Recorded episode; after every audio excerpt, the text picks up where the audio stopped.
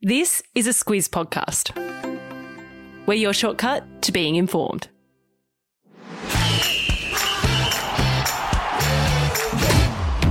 Good morning. This is Sport Today, your weekday sports news podcast that puts you ahead of the game. I'm Sam Ferris. And I'm Lucy Watkin. It's Friday, the 13th of May. In your sport today, the Rugby World Cup is coming down under. Cameron quits the Giants. The Super Classico is cancelled. And the rich list is out. This is your Sport Today.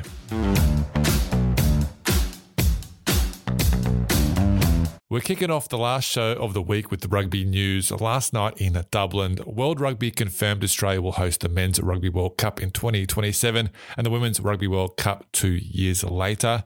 Luce, Australia were the only candidate in the running, but still, it's all official now. Thankfully, there were no last minute hiccups last night, and Australia secured it.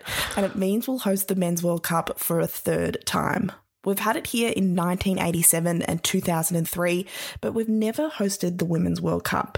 We don't have a lot of details on the women's event, but we know the Men's World Cup will have 20 teams, 48 matches, and be played over seven weeks, somewhere between eight and 10 venues. There are three stadiums in the running for the final the MCG, Optus Stadium in Perth, and Accor Stadium in Sydney that hosted the 2003 final. We'll find out where the final will be at the end of year. Yeah, we don't have to wait too long to find that out. Uh, we also found out last night that England will host the 2025 Women's World Cup and the USA will host the 2031 men's and 2033 women's events as well. Now, as for what the World Cup will do for Rugby Australia, Luce, they're projecting some pretty big things. Yeah, like any major event, the two Rugby World Cups are expected to create jobs, attract tourists, and give the economy a big old injection. Rugby Australia forecasts 2 million tickets will be sold, more than 200,000 international visitors will come for a look, 14,000 jobs will be created, and there will be a $2.8 billion economic impact.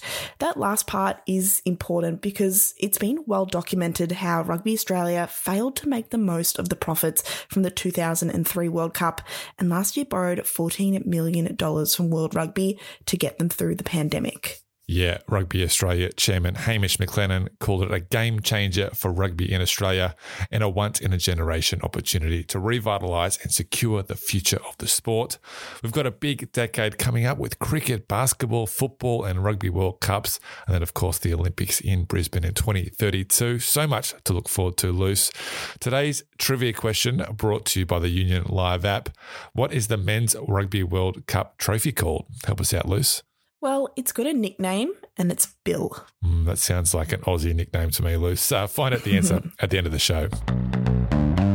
To AFL news now, and the GWS Giants are looking for a new coach. That's because Leon Cameron announced yesterday that this weekend's game against Carlton would be his last in charge of the club. Uh, Luce, this is a bit of a surprise.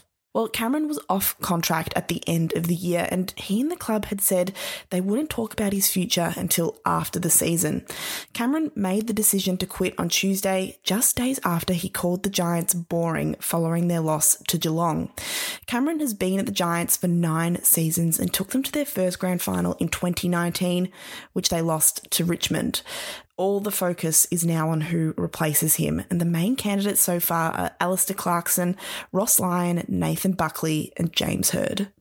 Yep, there are plenty of former and current coaches who have been linked to the job. Uh, Cameron's last game will be on Sunday against the Blues at home at Giants Stadium. To cricket now, and Australia's tour of Sri Lanka next month is a bit up in the air at the moment because of the political unrest in the country. Luce Cricket Australia says they're keeping a close eye on it. Yeah, and as of yesterday, they say there are no changes to the tour schedule. The reason for the concern is the economic crisis in Sri Lanka and the violence because of it. There is a food, fuel, and medicine shortage in Sri Lanka, and its Prime Minister has resigned in part because of the protests. Australia's Department of Foreign Affairs and Trade, better known as DFAT, advises Australians to reconsider travelling to Sri Lanka. DFAT has the same advice for Pakistan, where Australia's men's cricket team successfully toured earlier in the year. Yep, it is very much a wait and see situation at the moment. Uh, the Aussie squad is set to travel to Sri Lanka in three weeks for a full tour of T20s, ODIs, and a couple of test matches. About an hour after we finished yesterday's show, Aussie coach Ange Postecoglou was celebrating. Looks, I think he might be still celebrating actually, because his side Celtic won the Scottish Premiership.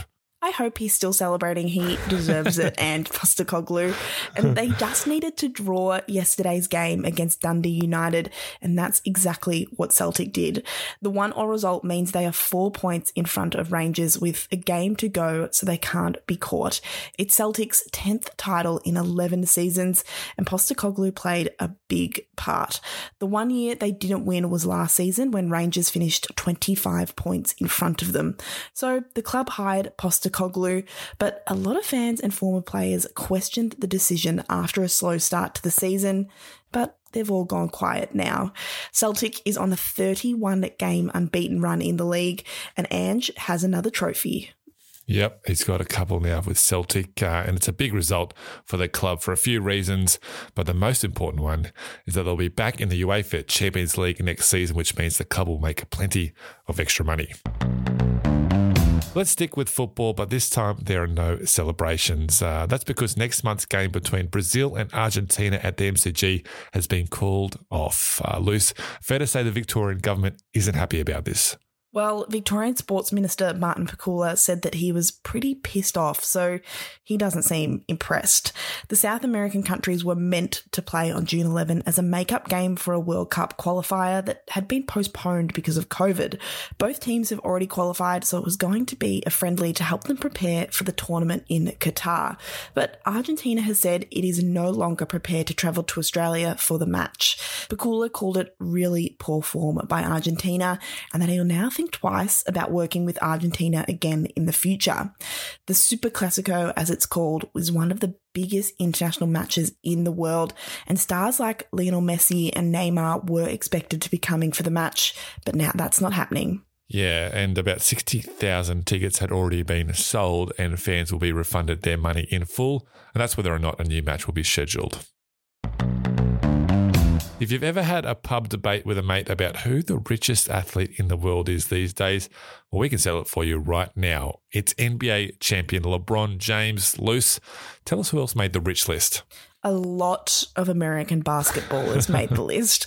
Sport business company Sportico published the top 100 highest earners for the past 12 months. 36 NBA players have made the top 100, and right at the top, as you said, Sam, is LeBron.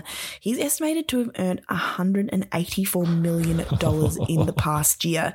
At 37 years old, this is the most he's made in 12 months, and 130 million of that is from his many endorsement deals. There are 10 different sports represented on the list. Basketball, American football, soccer, and baseball make up 86 of the spots. There are no Aussies on the list list, but Ben Simmons would have made it had he played this year. Only two women made it onto the list tennis star Naomi Osaka and Serena Williams. But Sam, there was a cricketer. Virat Kohli sits in the 61st spot with a smidge under $50 million. A win for cricket. Uh, I'll tell you the top five LeBron, Lionel Messi, Cristiano Ronaldo, Neymar, and boxer Canelo Alvarez. Uh, for the other 95, check out the link in the episode notes uh, you get the full 100. Time for Catch This, the stuff that's coming up or what's caught our eye. And Luce, it's a big weekend of football. What are you watching? Well, the finals of the A League start this weekend with the elimination finals. First up, Western United take on Wellington at Phoenix at 7:45 p.m. tomorrow, and then on Sunday, Adelaide United take on Central Coast Mariners at 4:05 p.m. And you can watch them both on Paramount Plus and Channel 10. Yep, the A League men's season coming to a close. Uh, for me, I'm getting up extra early on Sunday morning to watch the FA Cup final. It's Liverpool against Chelsea. That one kicks off at 1.45 a.m. Australian Eastern Standard Time on Sunday. Watch that one on Paramount Plus. Uh, all right, as for today's trivia question, brought to you by the Union Live app. Download that for all your Super Rugby scores, news, and stats. What is the name of the Men's Rugby World Cup trophy? Luce. Its nickname is Bill. Yeah, it's nicknamed Bill, but it is called the Webb Ellis Cup. Named after the founder of rugby, William Webb Ellis, or Old Bill to the Aussies. Uh, all right, that is us done for this week. Thank you so much for tuning in. Have a great weekend. catch you on Monday.